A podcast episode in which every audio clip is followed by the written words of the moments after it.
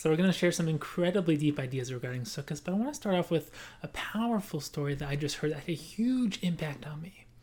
And the story is a true story of a man who went over to his rabbi at a simcha. It was a wedding. And he went over to his old rabbi. He was a third grade rabbi. And he said, Rabbi, do you remember me? And the Rebbe said, Of course I remember you. How are you doing? And he said, I'm doing great. So the Rebbe asked his old talmid, he said, So what are you doing these days? What are you up to? And the, by this time, the boy's, uh, you know, he's an adult, and he says, I'm actually a rabbi. I'm a teacher. So his old rabbi says, What inspired you to do that? And this man turns to his, his old rabbi and says, You did. You, you inspired me. And he said, how did I inspire you?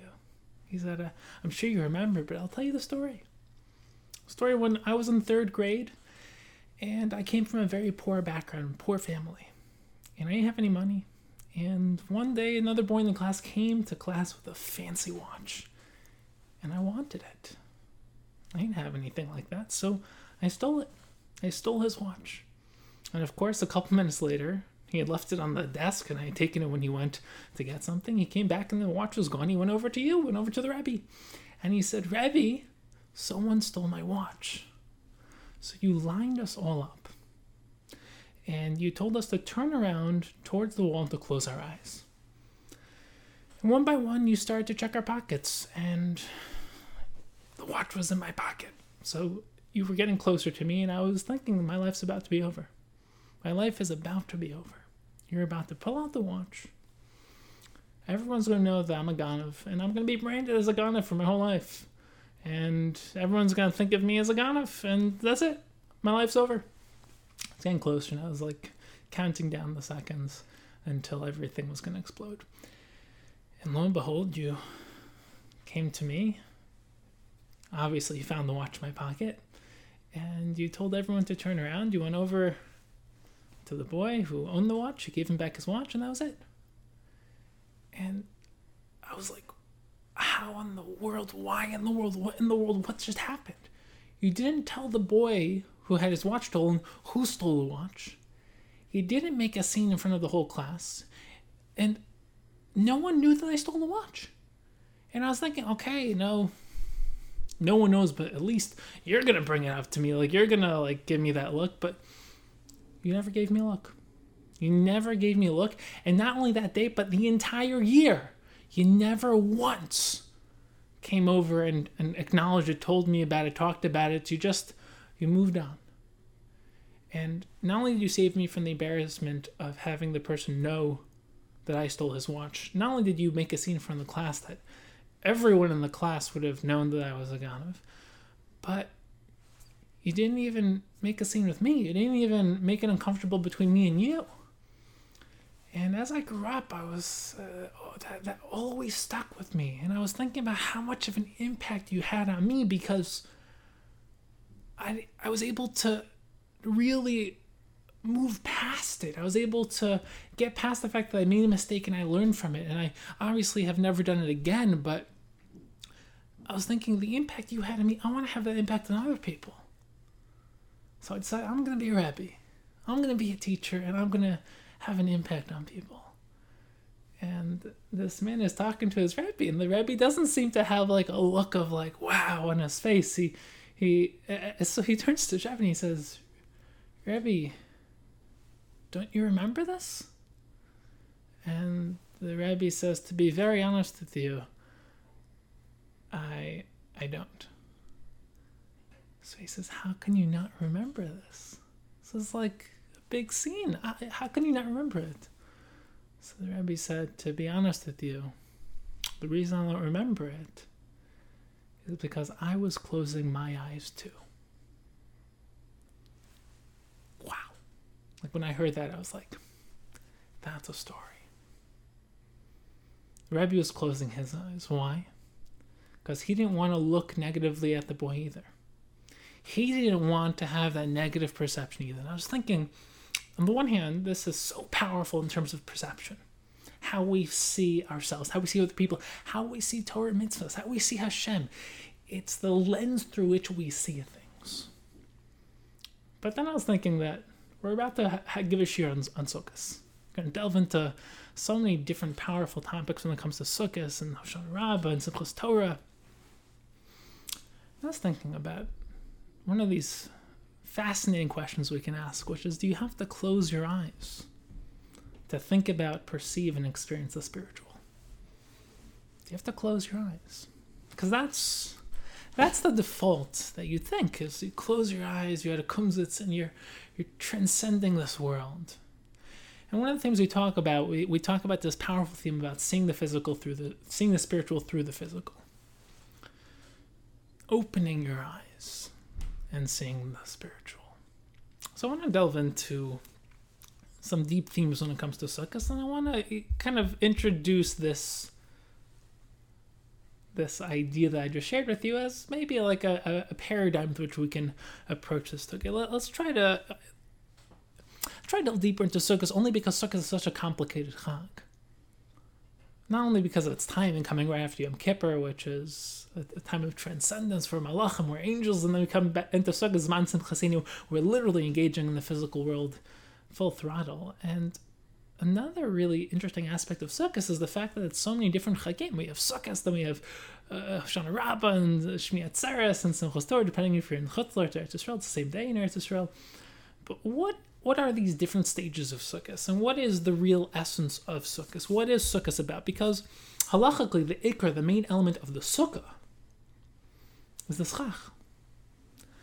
The schach. Now, why? Also, the the Gemara in Sukkah always refers to the sukkah in the context of the Beis Hamikdash, comparing and contrasting the sukkah to the Beis Hamikdash. What's the connection between the sukkah and the Beis Hamikdash? And we're not going to delve so much into the Arba Minim, but the Arba Minim are also, you have a really interesting, uh, Chazal have so many different analogies when they talk about the Arba Minim. And the, you have the lulav, the lulav is one entity, or is it three different entities with the lulav, the hadasim, and the aravos, and the esrog, and the, is the esrog separate? You put it together, and it's you know beged it's one unit, and it's so many fascinating questions to think about when we think about the relationship between the arba themselves, the arba and the sukkah, and what the essence of the sukkah is, a diras arai, leaving our sturdy home and really recognizing that the sturdiness and everything, all of our our sustenance and our ability to thrive in this world stems from HaKadosh Baruch Hu. And it's a time of Hashgacha. And yet we also have uh, the guests that we uh, invite into our sukkah. And we're going to try to delve into at least one of the guests. David HaMelech comes on Hoshana Rabbah, the Ushpizin. What, what's this idea of the Ushpizin? So let's let's open it up because if we were going to give 15 shiurim, then we can delve into each of these topics separately. But I want to kind of build a, a, a, framework, a picture through which we can delve into a lot of different aspects of Sukkot. And perhaps in the future, we'll delve deeper into specific topics, have a whole shiur on one specific question. But I want to I want to delve into the, the Chag more generally. And obviously, we're going to go very deep, but because we're going to go more generally, we're going to build a bunch of deep seeds, deep concepts, and hopefully tie them together. So let, us start with with the question of the sukkah itself. The, the essence, the ikra, the main halacha component of a sukkah is the schach. And the schach, besides for being the roof, it has to be somewhat transparent. It has you have to be able to see the stars in there. It has to allow sunlight in if you learn the if you learn through the Gemaras, there's a lot of halacha questions in terms of the transparency, in terms of how much sunlight, what's a problem, what's not a problem. But why does this schach need to be transparent? That's what's one question. And also, you can think of it as one of the most perplexing connections between the sukkah and schach that Chazal make is Sarah. Sarah Imenu uh, Rashi picks up on the fact that Sarah's other name was Yiska, which has the same root as Schach. So the Sarah Imenu somehow has some fundamental connection to Sukkot. So, so Yiska, what's this idea of Yiska? Why is it so connected to Schach and Sukkot? And Chazal actually talk about how the Schach and Sukkot teaches us the paradigm, the most important concept of what true beauty is. So you don't really think of Sukkot as having to do with beauty and Sarah Imenu. What's what's going on here? What's the connection between beauty and Sarah Imenu and Schach? And there's a fascinating midrash. The midrash says that when a person's body is in this world, it's not complete. It's not complete. When will it be complete? It will be complete when there's tchias mesim. So the Ramchal and Das goes into this in a very deep way. It says that our guf, our physical body, is not able to contain the full essence of ourselves. So we are no longer able. Adam Harishon, his guf was able to fully reflect his neshama, fully encompass his neshama. So, for example, your intellect, your mind is limited because it's in a limited body. You can't think about the infinite because you're in a finite body. You can contemplate the infinite, but you can't actually contain it. So, another aspect is that your body is actually limited. For example, Chazal talk about how we've mentioned this many times that when you originally looked at Adam Rishon, you saw his neshama, his self. When you look at me, when I look at you, I only see your face. I don't see your thoughts. I don't see your inner consciousness. I don't see yourself. I don't see your spiritual essence. I just see your face. But when you looked at Adam Rishon, you originally saw him, his soul, his self, his neshama, his ani, his I, his inner self. And the mashal that we've given him many times in the past is a light bulb. When you look at a light bulb, you see light. You look very closely, you see just the outer surface of the bulb. That's what Adam Harishon used to look like. And after he sinned, he fell. The physical world fell. We become we became much more physical, and we can no longer see the spiritual root. Just like when you look at the world, you can't see Hashem, the spiritual root of the physical world. When you look at someone's face, you don't see their spiritual root, their inner consciousness, their inner world. But in addition to that, there's a limitation to how much of our true selves we can access because our body is so limited. So the Midrash says that when it comes to the times of Tchias Amesim, our body will be finally uplifted back to its original state, Adam Harishon, and we will be compared to Sarah, to Sarah Imenu. So once again, there's a strange comparison between, on the one hand, Schach and Sarah, on the other hand, schach and beauty. In the other hand, our true ideal state of nefesh, uh, let's say our neshama and guf. Uh, we won't get into the complexity, different aspects of the neshama right now, but the neshama and guf and Sarah Imenu as this ideal. So the, the question is, what is the connection between all these different things? What's the idea here? So here, here's the, the, framing idea that we're going to delve into, and it's going to obviously have a big impact when we talk about Hoshana Rabbah and the uniqueness of Hoshana Rabbah and Simchas Torah. But let's start with Sukkah. So let's start with Schach. The main idea of Schach is transparency. Why? Because Sukkot is about getting outside of the normal rhythm, the teva, the normal rhythm of our lives, and it's learn to see past the surface. Transparency, when you are able to see past what appears on the surface. And the analogy I like to give is at night you look through a window and the light's on your room and you just see a reflection of yourself. If you can get past that, if you really focus closely, all of a sudden that window turns into a window. It's no longer a mirror. You can see past the surface everything that lies outside.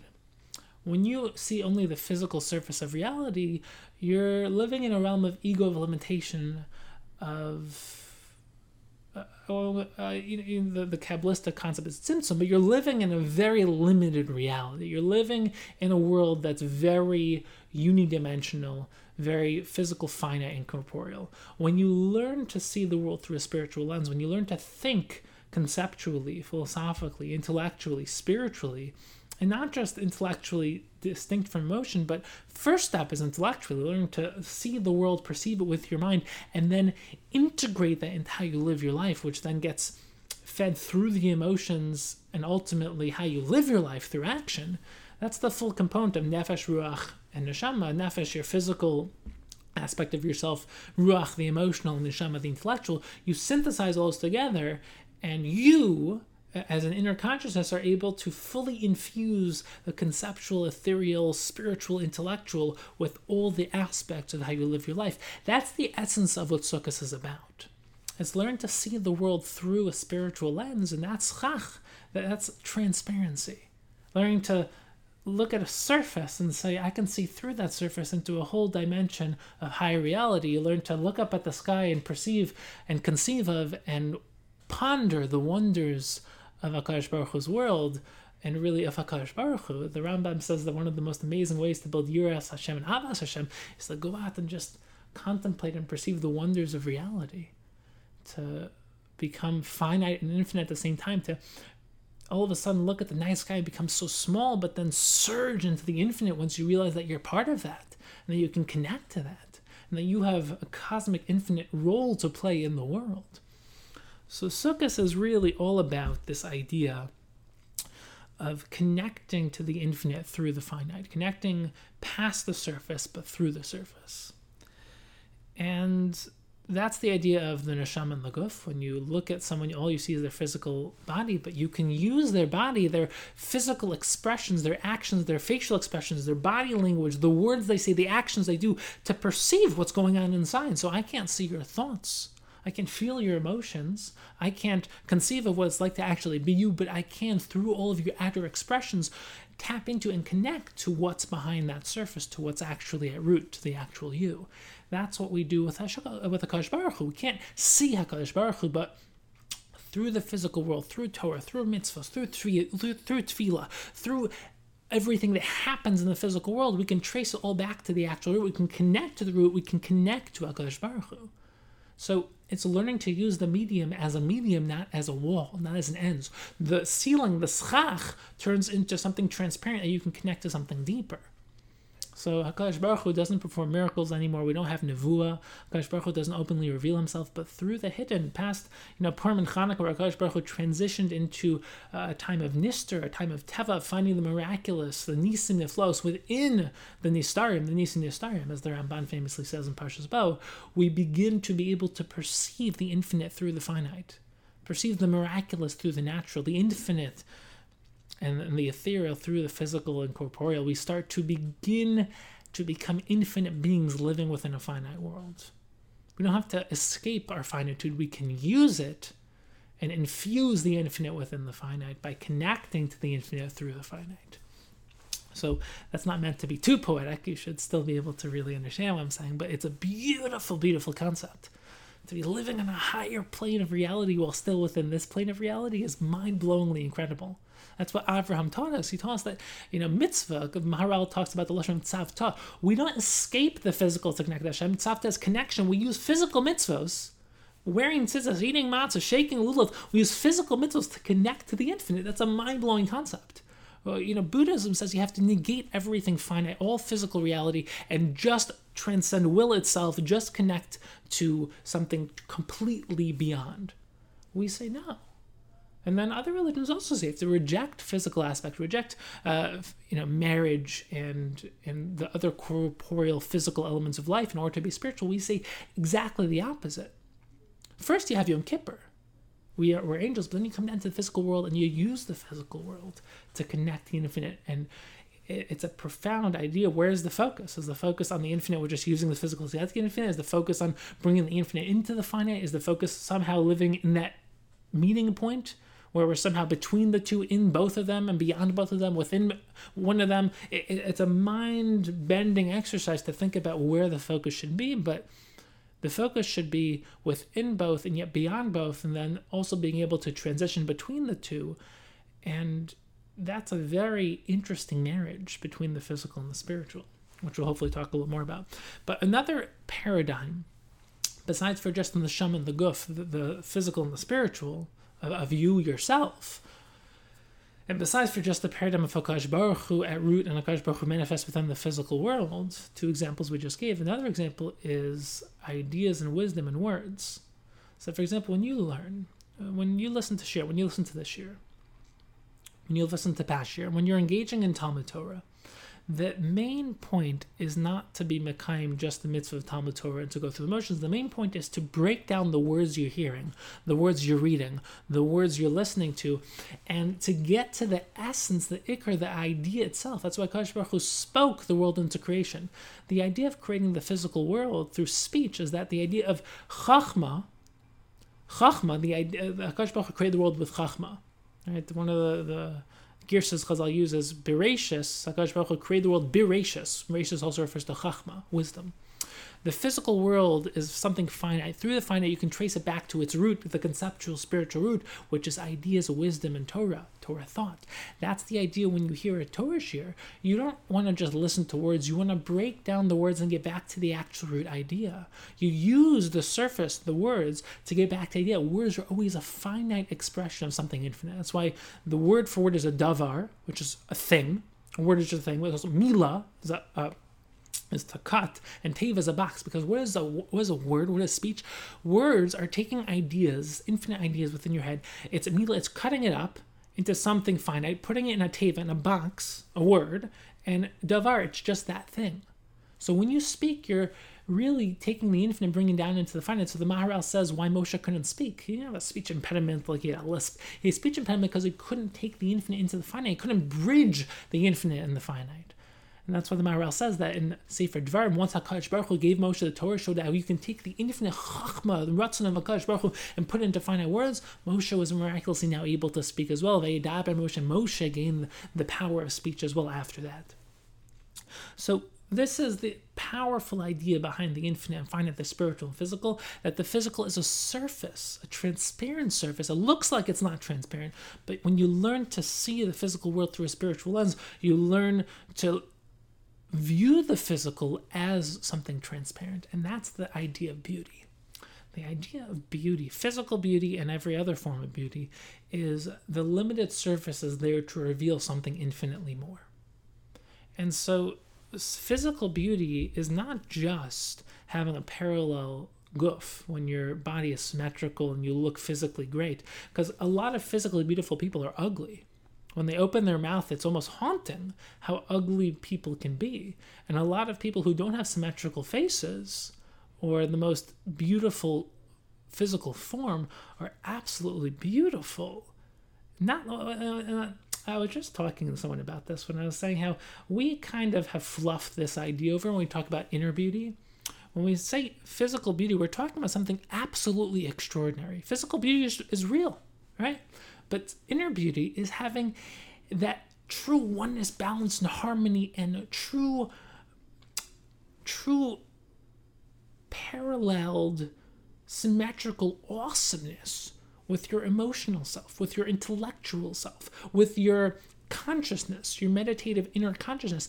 It's having that same concept of true beauty with those things and then manifesting it through your physical body.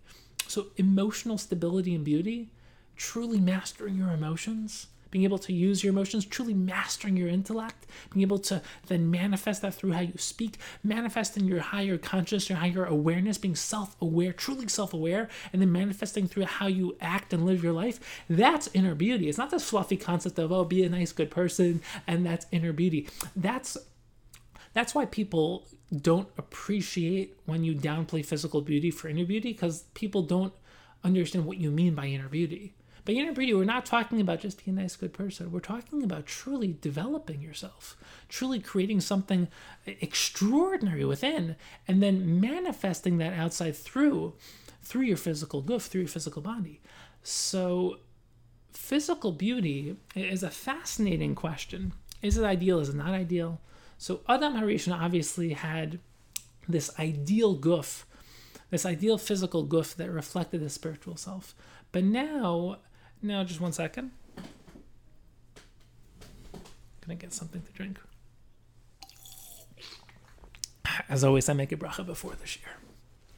No left lefnei to make you think I didn't make a bracha. So Adam Rishon had this original beautiful guf. And once he said the physical body no longer fully reflected his spiritual inner self. But Sarah Imenu was one person who did, and that's the idea behind Yiska. So Yiska means transparent. It means to see through. It means to see through, to be able to perceive what's inside through the outside. And that's the idea of schach, transparent. Sarah we know is physically beautiful. The Mitzrayim lusted after her, and the Mitzrayim were not interested in spiritual beauty, inner beauty. They were interested in, in physical exterior beauty.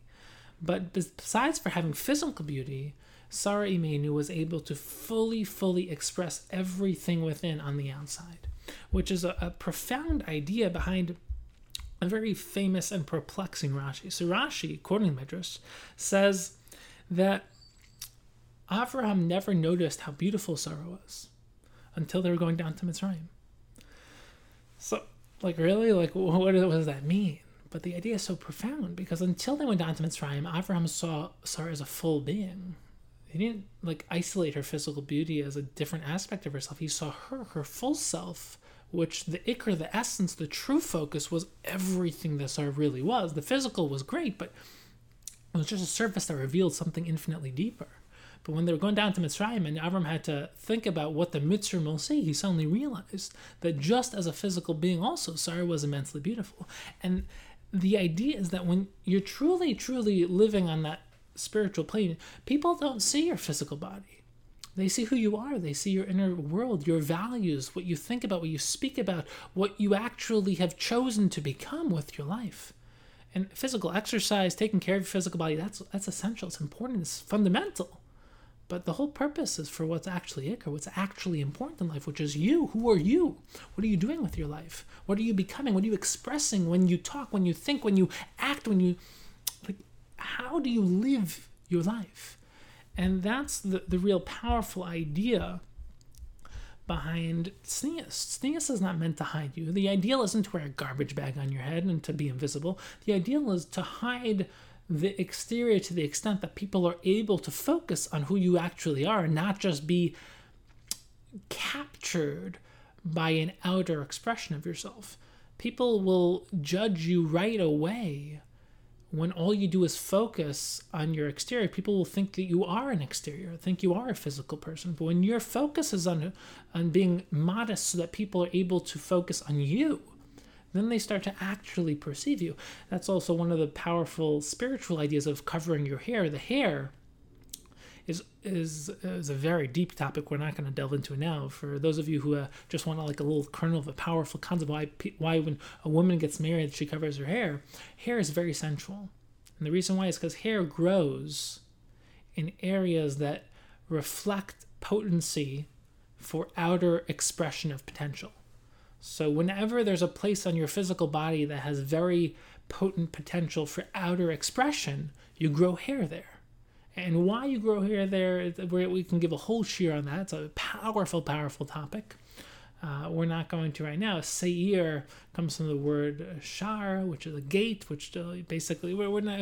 It's it's Esav. It's, we're not going to get into into this idea right now because Esav was very um, physical. The idea of hair is something finite, something a finite expression of the infinite. So, for example, you grow hair in your head because the place of your moch, of your of your thoughts, which is where you basically speak out into the world words. So your head has a lot of hair because that's how you express your thoughts into the world. Under your armpits you have hair because that's how you extend out in the world through action. Your aver, your private parts where you procreate, has a lot of hair because that's where you expand and extend yourself into the world um, to create an extension of yourself through puravu, through having children. So so people have feet on have hair on their arms and on their legs. Eh, we're not going to go into. That's why you also you have more hair in places where there's a more potent expression of inward infinity, inward potential out into the physical world. So when a woman gets married, she covers her hair because her hair is a very sensual aspect of her outwards expression, which should be kept between her and her husband. So the idea of, of tsnua is not an idea of hiding you and pretending like a, a, someone like you're not important or like we shouldn't focus on you, you should disappear. Chas v'shalom, it's the opposite. It's allowing you to actually express who you truly are, as opposed to being seen for just something on the surface. And I'd like to suggest that this is also the idea behind that midrash that when Tchias occurs, we're going to be like Sarah. Because when Tchias occurs, the ideal is for the physical body to fully reflect the inner self, the inner shama, for not only like conceptually that you should say what you think, but also your your your actual physical body should look illuminescent and transcendent. And nowadays it doesn't. And the Ramchal Daas Tevunos talks about this in great length, as we mentioned. But in times of Tchias Mason, the Ramchal says that the guf is once again going to fully reflect the soul. And that's the idea of Sarah. Because Sarah is that paradigm for a guf that does fully reflect the soul. And that's why by the time of we will look like Sarah Imenu. So the idea to close off this first section of the year, the idea of Sukkot, is really honing in and tapping into this concept of perceiving that which is deeper through the surface. And just think about it. When you think about any mitzvah you're doing, there's always a deeper level, deeper layer. Tefillah, there are deeper levels of kavan and concentration. Learning Torah, there are always deeper levels of understanding. Self awareness are deeper levels of understanding yourself. Thinking about and contemplating connecting to Hashem, there are always deeper levels. Every aspect of life has an infinite spectrum of how much you can tap into, how much you can access. And Sukkot is where we say, okay, we just had an amazing Yamim Noraim. It's a new year. Let's take the next step. Let's go a level deeper. Let's extend even further. Let's see past the surface in a way that we never did before. Let's go deeper. And I'm going to challenge you to really push yourself because when you learn a new deep idea, when you are get tooled, armed with powerful concepts, powerful ideas, it allows you to perceive everything that connects to that idea in a deeper way. And then you start to realize how infinitely valuable ideas are, how infinitely valuable Torah concepts are. And you start to build a treasure chest, a filing cabinet, a system, and you start to reorganize your inner world so that you learn to see with deeper eyes. And let's take the next step. So now we have this concept of Sukkot, and we have six days of Sukkot. And then we get to the seventh day, Hoshana Rabbah. And whenever you hear numbers in Torah, you should always go back to the powerful spiritual concepts of numbers. The Maharal talks about the power of numbers in many, many different ways. And you should always think about the concept of six, seven, eight. We've talked about this many, many times that the physical world is comprised of sevens. Why sevens? Because the physical world is seven. What's seven? So there's seven days in the week. There's seven uh, colors in the spectrum of light. Seven notes in the musical scale. Seven Sheva Minim, Sheva I can go on and on. Seven, seven, seven. Why? So the Maharal says that the physical world is built off of seven. Teva is seven. And why? Because we live in a three dimensional world. So, in order to understand this, you have to think of it as the physical world and the spiritual. The spiritual is always eight, Lamalaman Teva. Once again, why? So it works like this. We live in a three dimensional world, which really means six sides. Why? Because a three dimensional world is right, left, forward, backward, up, and down. So that three really turns into six. But you have a six sided cube, a three dimensional cube, it could just be three, you know, six sides lying on the floor. The fact that they're connected is the seventh. The seventh is always that which connects the pieces together. And the eighth is the Manateva. So you have a physical body, but there's a soul. You can have a physical entity, but that which is spiritual and transcendent, ethereal, that which is infinite, that which transcends the pieces, that's Lamala Minatava. So we've talked about many different examples of this. We're not going to focus too much on, but keep that in the back of your mind. We'll come back to it. So let's think about Hoshana Rabbah the seventh. So we're coming to now this concept of the seventh, which is that which connects the six pieces together, and also that which connects the six to the eighth, right? Shabbos is Mein Olam Haba. Shabbos is the seventh day. It's also the middle of the week. That's why I can make Havdalah until Tuesday night, because also the center of the week. It's that seventh, that, that which is sandwiches both sides of the week, but also is at the center. And the idea of Shabbos is uh, a taste of Olam Haba. You stop all creative activity, no malach on Shabbos, and you connect to that which is transcendent. So it's the seventh which connects you to the eighth. So now we're talking about Hoshana Rabbah. Hoshana Rabbah is the seventh day of Sukkot. Now, it's Hoshana Rabbah. Part of Sukkot is a different Chag. It's the, the, the, the famous halacha question is for Shmini Atzeres. Is Shmini Atzeres a separate Chag? Right? Some people don't sit in the Sukkah on Shmini Atzeres. There's a whole discussion in the Gemara whether Shmini Atzeres is the eighth day of Sukkot or a completely separate Chag. It's really just its own day. It's kind of like the idea of Lamala Minatava, the eighth, which is separate from the seven. It stems from the seven. It's only because of the seven, but it's separate from the seven. Like think about that. Simchas Torah is also the eighth, but it's the ninth in Chutz La'aretz. We're not gonna. There's a lot to talk about here, but let's focus on Hoshana Rabbah right now. Hoshana Rabbah is the seventh day. Now, the seventh day of Sukkot is a very, very interesting day. First of all, the Ushpizin of Hoshana Rabbah is David, David HaMelech. Why? What does David HaMelech have to do? We can give a whole show to all the other Ushpizin, but right now we're going to focus on Hoshana Rabbah. So why is David connected to Hoshana Rabbah? And also, why is this on Sukkot? Well, why is Hoshana Rabbah on Sukkot? We, we need to understand what Hoshana Rabbah is, but whatever it is, why is it on Sukkot? Why isn't Sukkot just, you don't have like different types of days of Hanukkah, there's no different types of days of Pesach. On Sukkot, we have these different days. What is Hoshana Rabbah?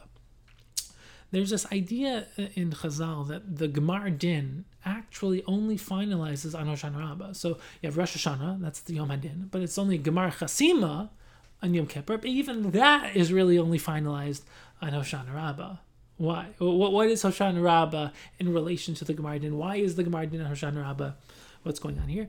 And there are also some really strange things we do on Hoshana Rabbah. If you've been to davening on Hoshana Rabbah, you realize that Hoshana Rabbah's tefillah is like a combination of like all the different tefillahs during the year and all different chagim's tefillahs and it's different different tunes, different nusachs. You basically have so much combined into one tefillah. It's like kind of like highlight reel of the whole year's tefillah, and then we bang the aravos on the floor very strange tefillah. What, what's going on? There's so much to think about. What is the deeper ideas here when it comes to Hoshana Rabbah? So the best starting place is to think about David HaMelech. David HaMelech is Melech HaMashiach. Melech HaMashiach. Now, once again, because of the, the type of shiur this is, we can't give a full shiur in every aspect of the shiur, and this would require a whole shiur to really understand David HaMelech, his life, his story, what he represents, the different aspects and themes of David HaMelech, and Tefillah, and Teshuvah, Anava, um, Tzemach David, the fact that he was rejected at a young age and that no one thought he would be anything and that he became so extraordinary. Music is so connected to David HaMelech, Tehillim, you know, playing the harp. So the, the basic concept that we're going to focus on David HaMelech is that David HaMelech represents Malchus. So da- Malchus, Malchus Beis David, the, the kingship stems from David HaMelech, and also Melech HaMashiach, the kingship of Mashiach, the ultimate concept of redemption of kingship, stems from David HaMelech. Why David HaMelech we need to think about, but let, let's begin like this. What is Malchus? Malchus is a spiritual concept. Malchus, it's one of the ten midos, ten sefiros of Akash Baruch Hu. It's the last. It's the it's the seventh of the lower. It's the tenth overall, but it's the seventh of the lower midos. Which, if you don't know what that means, that's okay. That's uh, once again not even a shiur. That's a whole series. But the concept of malchus, the concept of kingship, needs to be understood because you can think of leadership and kingship as serving the king, right? If you think about medieval kings, medieval kings what was the purpose of their kingship? It was selfish. The focus was you give honor to the king, you respect the king, you fear the king, you love the king. But the essence of being a king is selfish. I want my constituents, I want the people to serve me. I want all the noblemen, I want everyone to serve me. So the idea of being a king is really being a self serving monarch, a self serving leader. And then you have democracy. Democracy is the opposite. It's that the entire purpose of rulership, of leadership, is to serve the people. So people got sick and tired of corrupt kings who were selfish and crazy and basically sent everyone out to war and to their death just to expand their domain and to basically serve their own egos. So people rebelled and they ultimately built a democracy where the people vote for leaders. But what is a leader now? And this isn't to knock democracy, it's just a question of what democracy is. Democracy is where the leader is no greater than the people. And to be honest, the, the leader is actually nothing. Because all the leader is, is someone who tells the people what the people want to hear so that they will get voted in. Which is why you have so much corruption in politics. Because what you don't really know what anyone actually thinks or believes because they need to be voted into power. So they need you to like them, need you to vote for them, and you're going to vote for what you want. So they need to tell you what you want so that you'll vote for them. Now, are we going to revolutionize politics based on the fact that there's a problem with the democracy? Absolutely not. But democracy might be better than kingship, at least a selfish king, but there's still problems with democracy. But what's a true malch? What, what's malchus? What's the Jewish concept of malchus? And why do we still believe that the ideal is malchus? There's no question that Malchus can be corrupt. But the ideal concept of Malchus is someone who has no ego and no selfish motives, is completely transparent, and wants one thing and one thing only to be a medium and a conduit to connect the people, to connect Klal Yisrael to Hashem.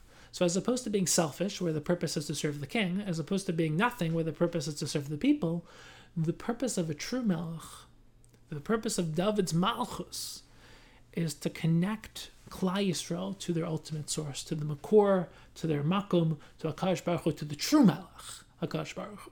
So the idea is that a Melech is nothing other than a powerful medium, an inspiring medium, an awesome inspiring medium that helps inspire the Klal, inspire Klal Yisrael to connect to Akash Baruch.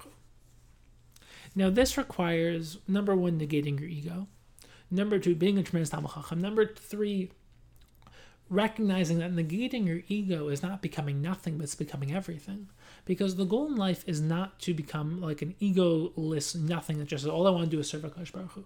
No, because who's serving Hakadosh Baruch Hu? What are you if you're nothing? The goal is to become extraordinary, to become your ultimate self, but to have no ego involved. To recognize number one, all of your kochos come from Hakadosh Baruch Hu. Number two, the entire purpose of becoming extraordinary, becoming your ultimate self, getting an extraordinary personality, developing yourself, developing skills and talents, and learning and crafting and creating yourself, really discovering yourself, becoming your ultimate self. The purpose of that is to devote it then to something even higher than yourself, the ultimate self, the ultimate source of all self HaKadosh Baruch Hu. So the idea here is not becoming nothing, it's becoming everything. David was an extraordinary individual, one of the greatest of all time. But he devoted everything he was to his source.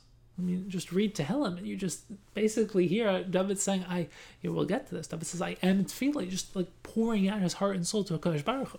So, this is also the idea of true beauty. The idea is basically embracing your higher self, reflecting Kodesh Baruch Hu, and having your inner self. We talked about your body reflecting your soul. What about your soul reflecting a higher soul? Right? So your inner self reflecting your higher, true, ultimate self, HaKadosh Baruch Hu, which is the root of all self. And the Nefesh HaChaim talks about HaKadosh Baruch Hu as the Neshama Shal Neshamas, the ultimate root of all self. Now, the idea here is that David HaMelech was this ultimate Melech this ultimate conduit of revealing Kadosh Baruch Hu into the world. And this is the power of David HaMelech. I mean, when you think about it, David HaMelech literally, what's the idea of negating your ego? Number one is recognizing that your life comes from Hashem. We, we all feel that we have a right to, to happiness. We have a right to, you know, something. And why isn't my life going the right way? Well, first of all, do we have a right to life? You have no right to life. You have no you didn't deserve to be born. You didn't do anything to be born. Your your life is a gift. Or the fact that we're here is a gift. Kadosh Baruch Hu gave us life, and we recognize that every day we are given this extraordinary gift called life. It comes with a, a gift. We're alive, also responsibility of living our ultimate purpose, living our ultimate life. We're here for a reason, and our job is to discover that reason and live with that passion and purpose. But David HaMelech took that to a whole new level because David HaMelech literally has no independent source of life. What am, what am I referring to? A famous, famous midrash that David HaMelech was supposed to die very, very early. Actually, after only a couple hours after his birth, he's supposed to die. And Adam Harishon saw this and decided to give David HaMelech 70 years of life. 70 years of life. Why 70? So, first of all, that's why Adam Harishon, instead of living for a thousand, lived for 930 years. 70 years of his life went to David Melech. So we're not going to get into all the details because it's a very complicated, fascinating topic, which requires a lot of discussion when it comes to mathematics and numbers. But to put it very simply, what's the number 70? It's comprised of 7 and 10, 7 times 10. 10 is the largest complete isolated number. Right? 1, 2, 3, 4, 5, 6, 7, 8, 9, 10, then you just repeat. 1 again is 11, 2 again is 12, 3 again is 13. You just keep on going back. 10 is the complete set. That's why there's 10 Aseres HaDibros on the Luchos. That's why there's 10 Midos of Akarish Baruch Hu, 10 Spheres. That's why you'll have so many fundamental um, concepts that are split into the concept of 10, because 10 is a full set. What's 7? Once again, 7 represents this idea of the physical, this idea of something complete within the physical world. So we have seven lower midos, seven lower spheres. That's why the idea of seven is something svia means full, complete. We'll talk about later how shmona is shamin, shemin. Shamin is fat, something expands beyond. But svia, something full, is seven. Right? So seven is full, shamin expands beyond the full. right? But seven is this physical full reality. So David Hamelech Malchus is the seventh.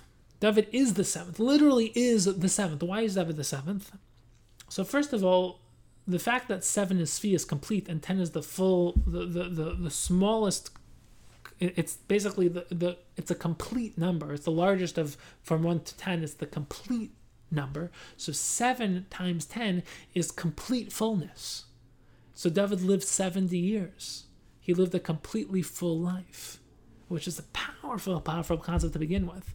And that's why literally David is seven. So David lived to the 70th year, 70 years of his life. He's the seventh Ushpizin on Hoshana Rabbah, which we'll get into.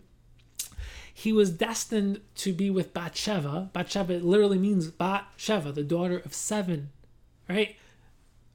I mean, if your mind is being blown right now, like I don't know what will blow your mind because this is incredible. It's like David is seven, and to take it a step further, David says, "Ani." David says that I am tefillah, I am davening, I am prayer, and tefillah is always hit balel. Hit balel is in hit baal, which is the seventh form of you know you have different forms of Hebrew words. So tefillah can only be said in the seventh form of hitbael, which because you say hitbalel to daven, which we talked about in the past. Davening is not doing something to Hakadosh Baruch Hu, It's doing something to yourself. It's changing yourself. It's changing what you want. It's changing who you are. It's becoming higher. It's becoming a higher version of yourself. So David is the seventh. What's the seventh? Seventh is that which number one connects all the pieces of the physical world together, the six sides of the three dimensional world, connects all the pieces together and connects it to the infinite. But also is that medium that connects the infinite to the finite, connects Akash Baruch Hu to the physical world, connects Akash Baruch Hu to Klal Yisrael. It is the conduit, is the medium, is the meeting point between the physical and the infinite, between the spiritual and the physical, between us and Akash Baruch Hu. So David, remember, first of all, what's this idea? It's this powerful idea. David defines himself as tefillah. He says that I am tefillah. What does that mean? First of all, it's, it's, he's not saying that I am davening, like I'm, I'm in the middle of davening. He's saying that he is tefillah. He is avodas haliyah, avodas haratzon. He is pure will, higher will. Why? Because David Melch made himself nothing other than a pure conduit for reflecting, first of all, absorbing Hakadosh Baruch Hu's ratzon, but then giving that, you know, teaching that, expressing that to all of Klal Yisrael, and then helping connect Klal Yisrael back to HaKadosh Baruch Hu. So the idea is that David was a channel. He was a channel for something higher than himself. Obviously, he was tremendously unique. He was a tremendous. He was, you know, a musician. He was a shepherd. He was many, many things, but he negated his ego, and he became a conduit, a channel, a vessel for something infinitely greater than himself. And that's the principle of Malchus. And that's what Hoshana Rabbah is. Hoshana Rabbah is the seventh. So once again, the seventh is what? It connects the six days of Sukkot to the eighth, which we'll get to, Shmini Atzeres Simchas Torah. It is also the seventh, it's the conduit which connects the transcendent to the finite. It is the negation of ego. It's the day of Malchus, where we basically say, like Hakadosh Baruch Hu, I just want to be better. I just want to purify my will. I want uh, you know, a serious. So no, I want to make what I want, what you want. I want to uplift what I want. I want to become a true version of myself. I want to become the best version of myself. I want to live on a higher level. I want to think greater thoughts. I want to want greater wants. I want to have greater emotional realities. I want to live a higher physical life. I, I want so much more. I want what you want. It's negating our ego. It's becoming an individual melech over ourselves. That's why the Vilna Gaon says the ideal is to become a melech. Melech means moach leiv kaved, where your thoughts control your emotions, but then control how you act. To live top down, right? Control your thoughts. Start thinking greater thoughts. Learn Torah. Learn how you're supposed to perceive the world. Then you feel that in your leiv, and then kaved, which is the literally means like the heaviest. That's your you know kind of your liver. It's like where you express yourself into the physical world with your blood. But also is kavod, which is how you, your kavod honor. When people look at you, people give honor to someone when they look at them. They say that person reflects something greater. That person is extraordinary. He's great. She's amazing. She's great. She's exceptional. Why? Because they look and they see something true. They see a reflection of Akash Baruch in you. And that's how you express yourself in the physical world. Right? No one will see anyone's thoughts. They'll see how they express themselves in the physical world. That's where honor is given honor is not about the deep, intimate connection between you and Hashem. It's about living a life of truth, which is where you. That's why the Mishnah says, if you want honor, you won't get honor. Because if you want honor, you have ego, and then no one will see anything really true and powerful about you. It's when you don't want honor, when you all you want is to live a life of truth, and you live that life, then people see something extraordinary in you, and they want to be like you, and they want to live a life of truth. Which is why when you don't care about honor, when all you care about is just living a great, true, awesome, empowering life of a avodas Hashem, that's the type of people that people respect and want to be like. Honor is a, is a tool it's a tool to inspire, empower, and impact. Remember that. It's important. So the idea is that Hoshana Rabbah is negating our ego. Hoshana Rabbah is where we become that conduit, and that's why the idea is is very connected to Sukkot, because Sukkot is all about this idea of negating our ego, and that's really the idea of I mean, we'll come back to in a couple minutes of the tefillah of Hoshana Rabbah, but that's the idea of why Sukkot in general is so connected to this idea of a house. Right? We have Sukkot is connected to this idea of a house. Why? Well, first of all, what is a house? Think about that. What's a home? A home is a space, but why do we connect Sukkot to this space, to this house? Right? We have first of all, Sukkot is connected to the base of Mikdash. If you learn the Gemara, Gemara Sukkah, so many sugyas throughout the entire Masechta are focused on connecting the halachas of sukkah to the halachas of the Beis Hamikdash. I can give you tons of examples, but the idea is that the sukkah is a, is a mini Beis Hamikdash. Well, what's the idea there? Also, sukkah is a diras arai, a temporary dwelling place. It's a house. We leave our sturdy homes and we recognize that the sturdy security we have in life comes from Kadosh Baruch. And if we'll be secure in our, you know, secure homes, we'll also be secure in Diras Arai, in a very temporary dwelling place called a sukkah. Sukkah is a home. Also, a Beis HaShoeva. It's you know this place of celebration. It's there's a gersa also. It's a base hachashuva, house of importance. It's, everything about sukkahs is about this base, this bayis. What's the idea of a bayis? Why why are we tapping into the concept of a house? So a house is a makom. It's a space. But what is the concept of a makom? It's the exact idea we've been talking about. It's the concept of Ikar and Tafel. What's the purpose of the space of a makom? It's for what resides within it, the Ikar. So, for example, the neshama and guf, the Ikar is the neshama, the guf is the space, it's the house, it's the bayis for the neshama. You go into a sukkah, what's the Ikar? The Ikar is you. You're in the neshama. When you're sitting in the sukkah, your family's sitting in the sukkah, the Ikar is the Torah, is the thoughts, is the essence, it's you. And the sukkah is the tafel, it's the bayis, it's the space in which you exist. It's Beis Hamikdash. Beis Hamikdash, we've given shiurim on this, a very deep topic we can't go so much into right now, but the Beis Hamikdash is the meeting point between us and the Kadosh Baruch Hu. It's where Kadosh Baruch Hu is most potently manifest within the physical world. It's a space, it's a makom hamikdash. It's the space where Kadosh Baruch Hu comes into the world through the Kodesh HaKodashim, which is on top of the Even Shesiya, which is where Kadosh Baruch Hu creates, emanates the world into existence. It's the meeting point between the infinite and the finite, between us and the Kadosh Baruch Hu. It's where we connect to the infinite, but it's a space. It's a space and you need to make a space within yourself for Akash Baruch Hu. Bilvavi Mishkan Evneh, Rav Hutner was famous for making this phrase famous. Uh, and the idea is Bilvavi Mishkan Evneh, in my heart, I'm going to make a Mishkan. You have to create space within yourself for Akash Baruch Hu. There's a famous machlokes between the Ramban and Rashi whether or not the Mishkan was ideal. Was there always going to be a Mishkan, or were we able to live without a Mishkan? According to one opinion, we didn't need a Mishkan because the ideal was for us to be walking, a walking Beis Hamikdash, a walking Mishkan, Bilvavi Mishkan Evneh. Why? Because what's the idea of a Beis Hamikdash? A space for the infinite to reside within, a space for Akash Baruch Hu to come into this world and reside within. And we, we need to make that space within ourselves, regardless of whether or not there's an external Beis Hamikdash, where according to the Ramban, that was always the ideal. According to others, it was just uh, kind of the response once we did the Chet HaEgel, then we needed to build a Mishkan. It wasn't the ideal. But without getting into the whole sugya, we really need to give a whole shiur because that's a fascinating machlokas. There's so many interesting nuances and details about that machlokas. But the idea is that we need to create spaces for something to exist within. That's why Hakadosh Baruch Hu created a makom for us to exist. The Arizal, the Ramchal, when they're going to talk about Hakadosh Baruch Hu creating a makom, Tzimtzum was creating a makom. Before Hakadosh Baruch Hu created world, there was only Hakadosh Baruch Hu. Hakadosh Baruch Hu created a vacuum, a space for us to exist within. We need to create a space for Akash Baruch Hu to come into our lives. The truth is that there's also there's already a space. There's always a space, but we need to create it for us to experience it. That's why the Sfas Emes says that everyone was being told Lech Lecha. Avram was the only one who made space and was tapped into the frequency that he was able to hear it. We just need to channel. We need to learn to see past the surface. Yiska, soches, schach, to see past the surface, to learn how to channel and connect through this physical medium, through this physical world, tap into a higher dimension, a higher reality.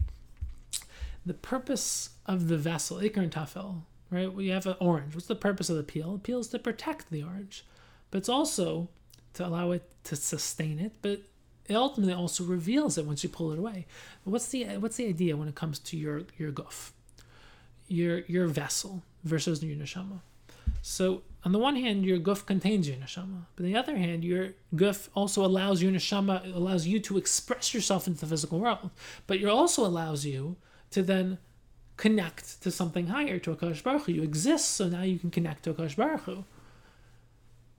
It's really like you are, because you're in your body. You can expand outwards into the physical world, speaking, doing mitzvahs, physical expressions into the world. But then you can go deeper within, connect to higher aspects of yourself, and also go to the ultimate root of self, to Akash Baruch Hu. So it's like thinking on all directions, thinking on all planes, it's a very, it's not this like very simple idea. It's that there's many different levels and aspects and focuses, but it's all within this concept of Ikar and Tafel. And that's the idea of your body being a bayis for your neshama. That the body allows for you to do so many things, but it also allows you to go deeper within and tap into higher spiritual aspects of yourself. And that's why the Beis Hamikdash is a bayis, and the Sukkah is a bayis.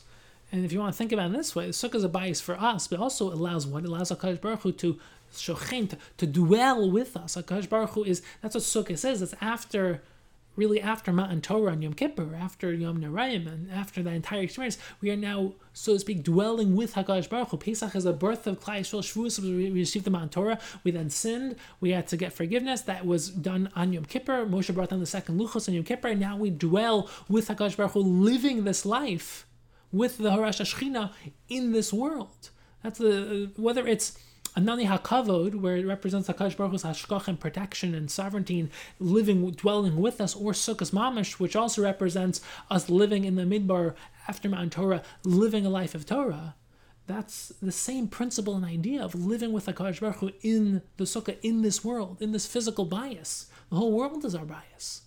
And that's the, also the difference between Anani Hakavod and Sukkot Mamish is Anani Hakavod is miraculous, but even when the miraculous stops, we don't have miracles anymore. We don't have nevuah, no more prophecy.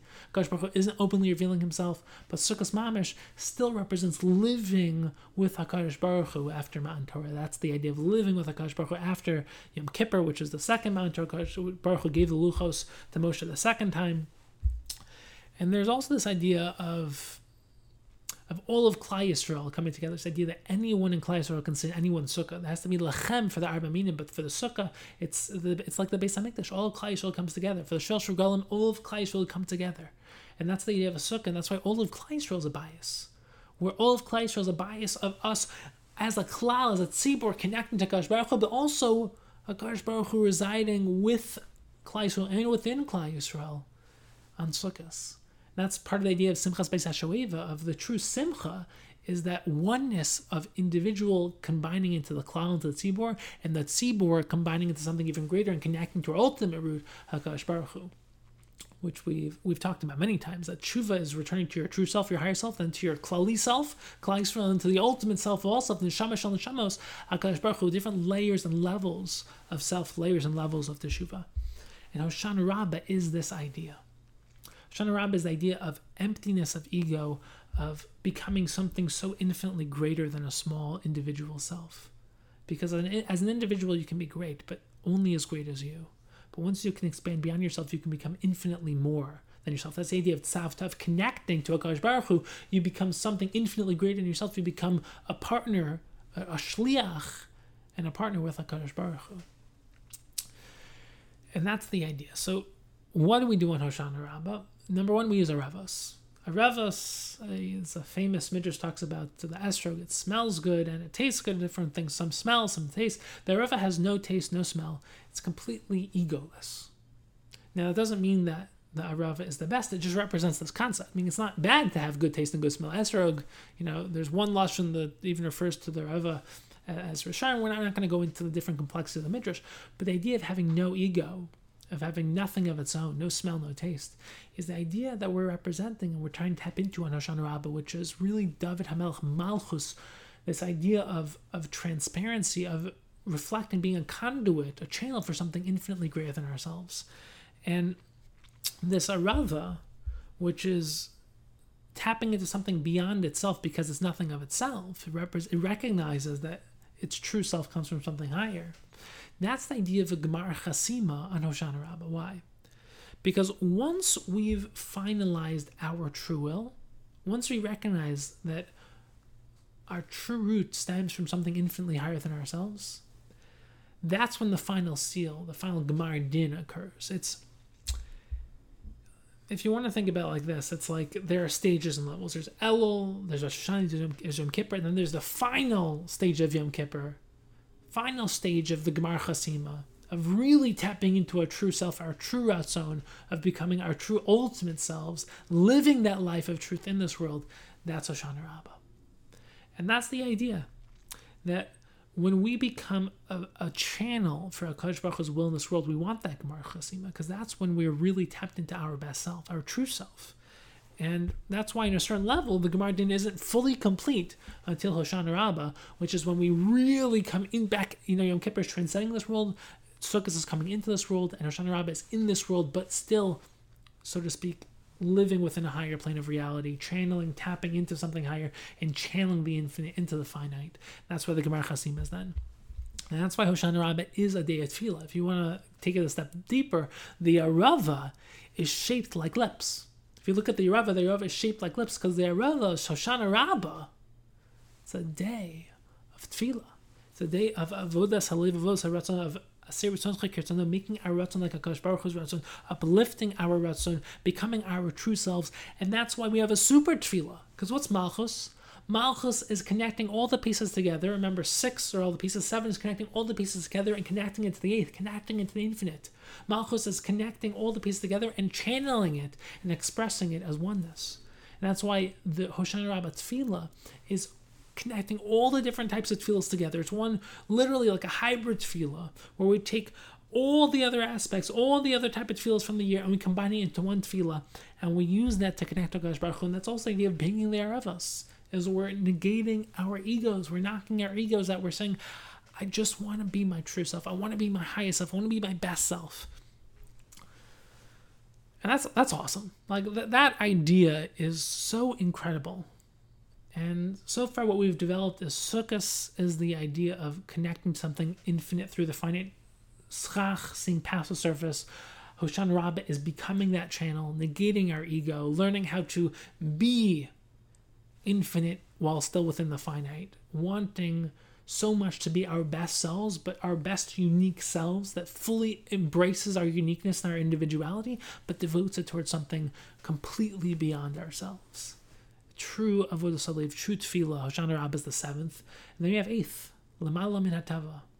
Why on Shmini Atzeres a lot of people don't eat in the sukkah. Why? Because Shmini Atzeres is the eighth. It's that which results from the previous seven days. That's why, according to many opinions in the Gemara, uh, Shmini Atzeres is a separate chag. It's not just part of Sukkot, it emanates from Sukkot. It's Lamala, it's above Sukkot. As Akash Baruch Hu, after all these days, Akash Baruch Hu wants one more day with us. That's what Gemara talks about. It's this day beyond. That's why uh, many people don't eat in Sukkot, because it's beyond the Sukkah.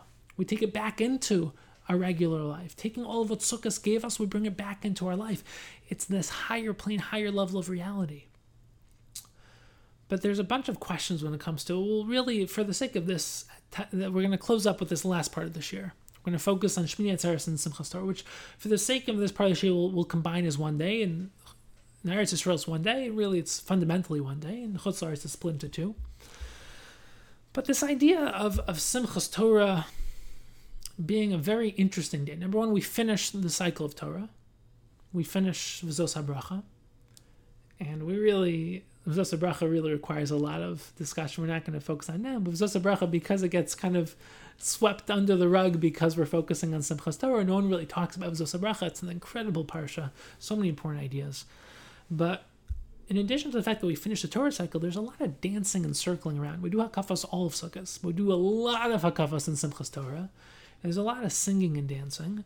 And really, the Torah itself was referred to as song. Kasula uh, Ashir Azos, we refer to Kisvu Lachem as Ashir Azos in Vizos in Haazinu, the Torah is referred to as a song. What's this idea? What's the idea of a song? Why do we refer to Torah as a song?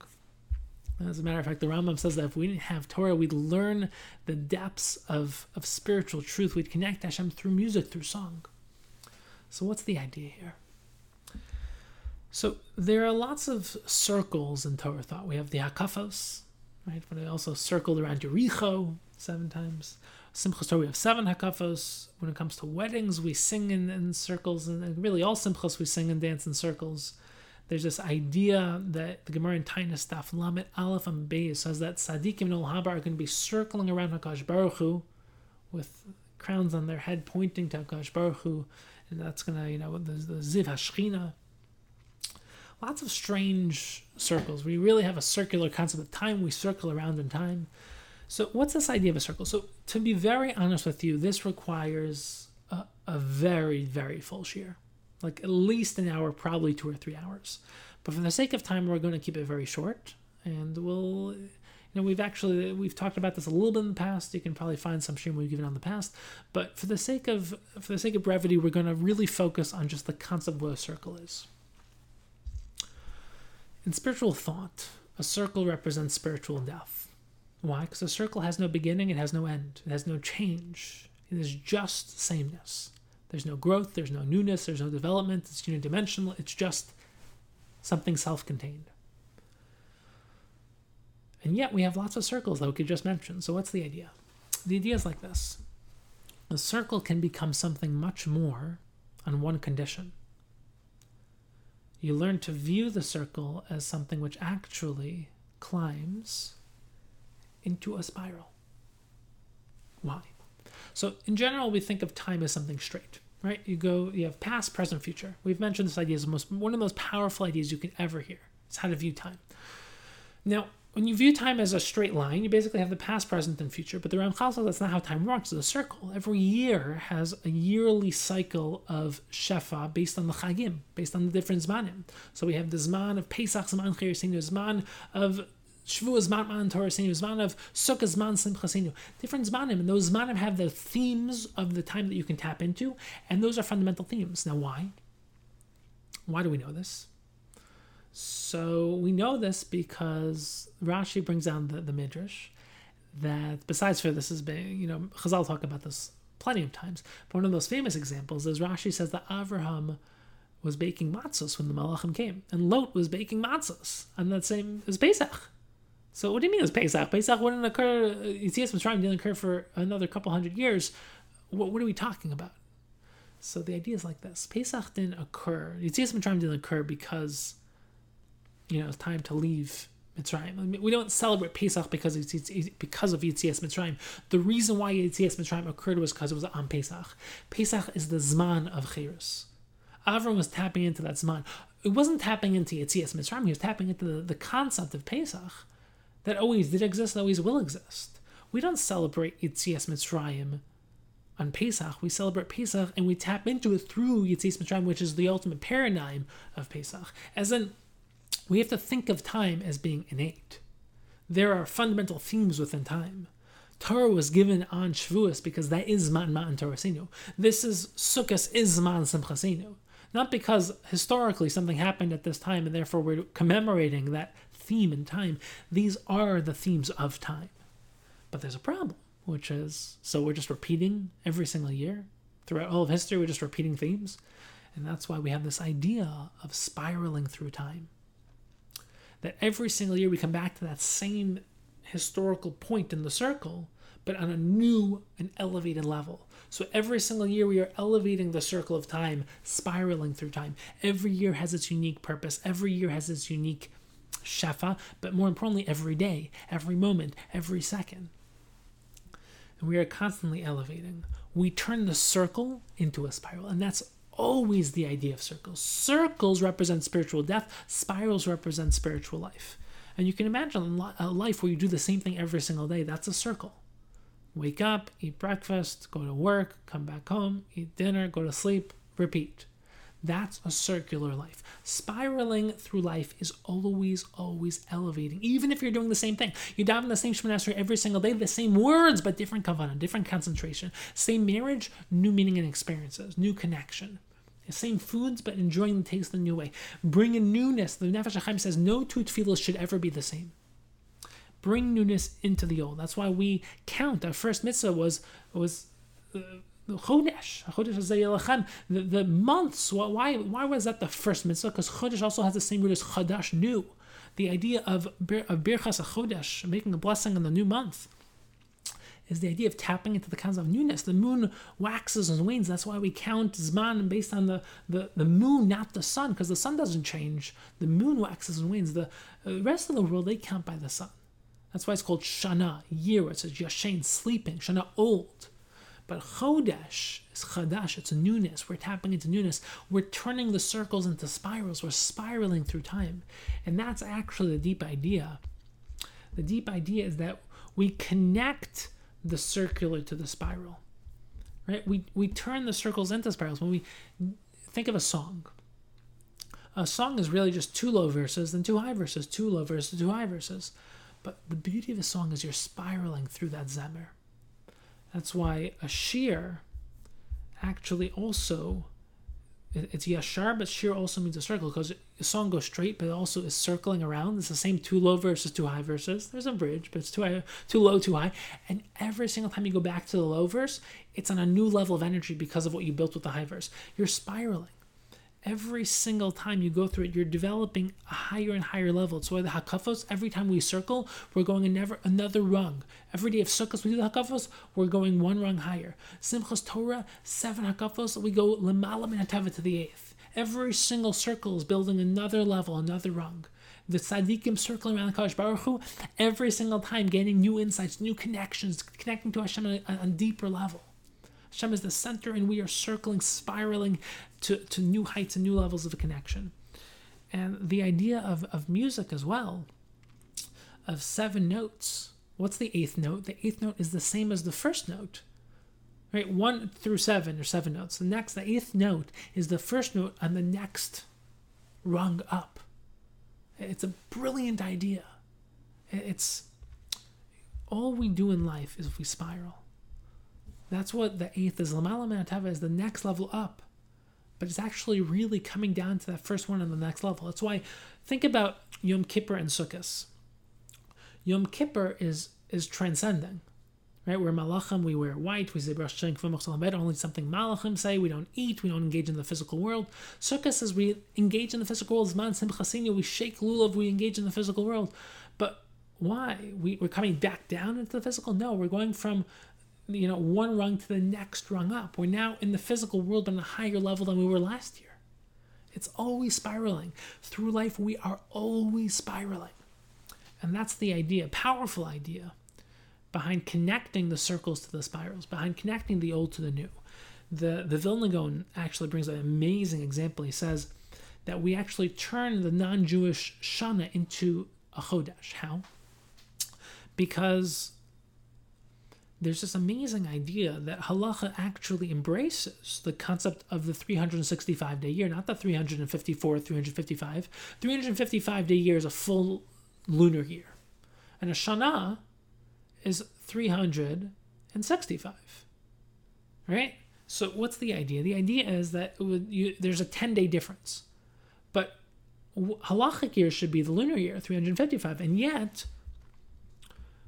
halacha acknowledges there are many times where uh, uh, I can give you a couple examples. You can look up for yourself in Makos, Daf Chaf Gimel Amebeis Krisus, Daf Vav Amalf Yoma, Daf Chaf A Bunch of examples where halacha embraces the concept of a solar year, the 365 year. So the Vilna Gaon says how because we bridge the solar, the solar and lunar year. How do we do that through the Aseret Teshuva? Right, because our lunar year ends on Rosh Hashanah, but there's ten extra days from after when the so when the lunar year ends, those extra 10 days that starts to make tshuva, that bridges the gap. There's a lot more about that. That's a very, very deep concept we're not going to go into right now. But the idea is that we are always spiraling through time. We are always becoming the ultimate versions of ourselves within this physical world. We're learning to see the world in a deeper way. And that's the idea of a song. A song, it's all the pieces coming together, and yet we're also circling. It's the same two low stages of the song, too high, the chorus, go back to the low, go back to the high, but we're spiraling through life in that song. And we have to learn how to play our instrument. We have to learn how to find our role to play. And the way to find your role, become your ultimate self, is to also recognize that as you find your ultimate self, it's not about you. It's about becoming something bigger than yourself, negating your ego, your ego, Hoshana Rabbah. And that's really the, the connection, the six uh, sukkahs, learning to pure passive service, transparency, seeing the infinite through the finite. And then the seventh, connecting that finite to something infinitely deeper. It's learning how to peer past the surface through negating your ego. That's the key tool to seeing a deeper reality, is recognizing there's something so much greater than you. And you're part of that. And by negating your ego, you become something infinitely greater than you thought you were but only when you recognize that you are not the center of the universe, you are part of it. But the center, the ultimate root, we have to ultimately connect ourselves back to the ultimate Akash Baruch Hu and connect to Hashem in the deepest way. And Akash Baruch Hu created this world for us. And we've talked about this many times. We are supposed to be great. We're supposed to be extraordinary. We're supposed to be godlike beings. We're supposed to actualize our godlike potential but only through the lens and the mechanism of recognizing that we can't have any ego involved. It's not about us, it's about something so much greater than us, and we're part of that. And when you are able to then, through the seventh, connect all the pieces together and then connect to Lamalam and of the eighth, you're able to really spiral through life. And that's the idea of, of Simchas Torah, of just and you know embracing this journey embracing the spiraling learning how to connect to the infinite through the finite learning how to spiral through this life. And the biggest bracha anyone can give you is for you to learn how to play your instrument learn how to find your individuality your uniqueness but devote that uniqueness to something greater than yourself. So this sukkah says we sit in the sukkah and we peer past the surface through the schach, and as we do hakafos and as we shake the daled minim, we just bring all the aspects of reality together into one bundle, eged achas, into one bundle, and we it's a, it's really you know it, it's where we're in the Beis Hamikdash. The sukkah is our Beis Hamikdash, and we're connecting to the infinite through the finite. And on Hoshana Rabbah, we're negating our ego. We're you know, knocking the revels on the floor and we're davening. It's the tefillah of, of really connecting to Malchus and, and Malchus Beis David and the ultimate concept of being a conduit, a channel for something infinitely beyond ourselves. Connect all these ideas together so that when we come to Simchas Torah and we just dance with the Torah and we are besimcha with the Torah, we recognize that this is just one rung on the spiral. We're about to do an even higher level because what happens the moment we finish the reading of the Torah? Start from Bereshis. We start the next rung of the spiral. Every single Kriyas Torah is that you know we're basically going through that same circular process of one Torah every single year, but we're spiraling. Every time you learn an idea, you learn on a deeper level. Every time, this time when we go through Kriyas Torah this year, you want to do it on a deeper level. This year, think about one how you can actually engage in new acts of growth, but number two, think about the things you're already doing, how you can take it to the next level how you can take it another, layer deeper, how you can take it one step further. Because that's our life. We are spiraling through life. So I hope you have an incredible sukkahs. I hope that you're able to really deepen how you engage in and perceive all the different aspects of this chag, this incredible chag. And may we continue to spiral through life together.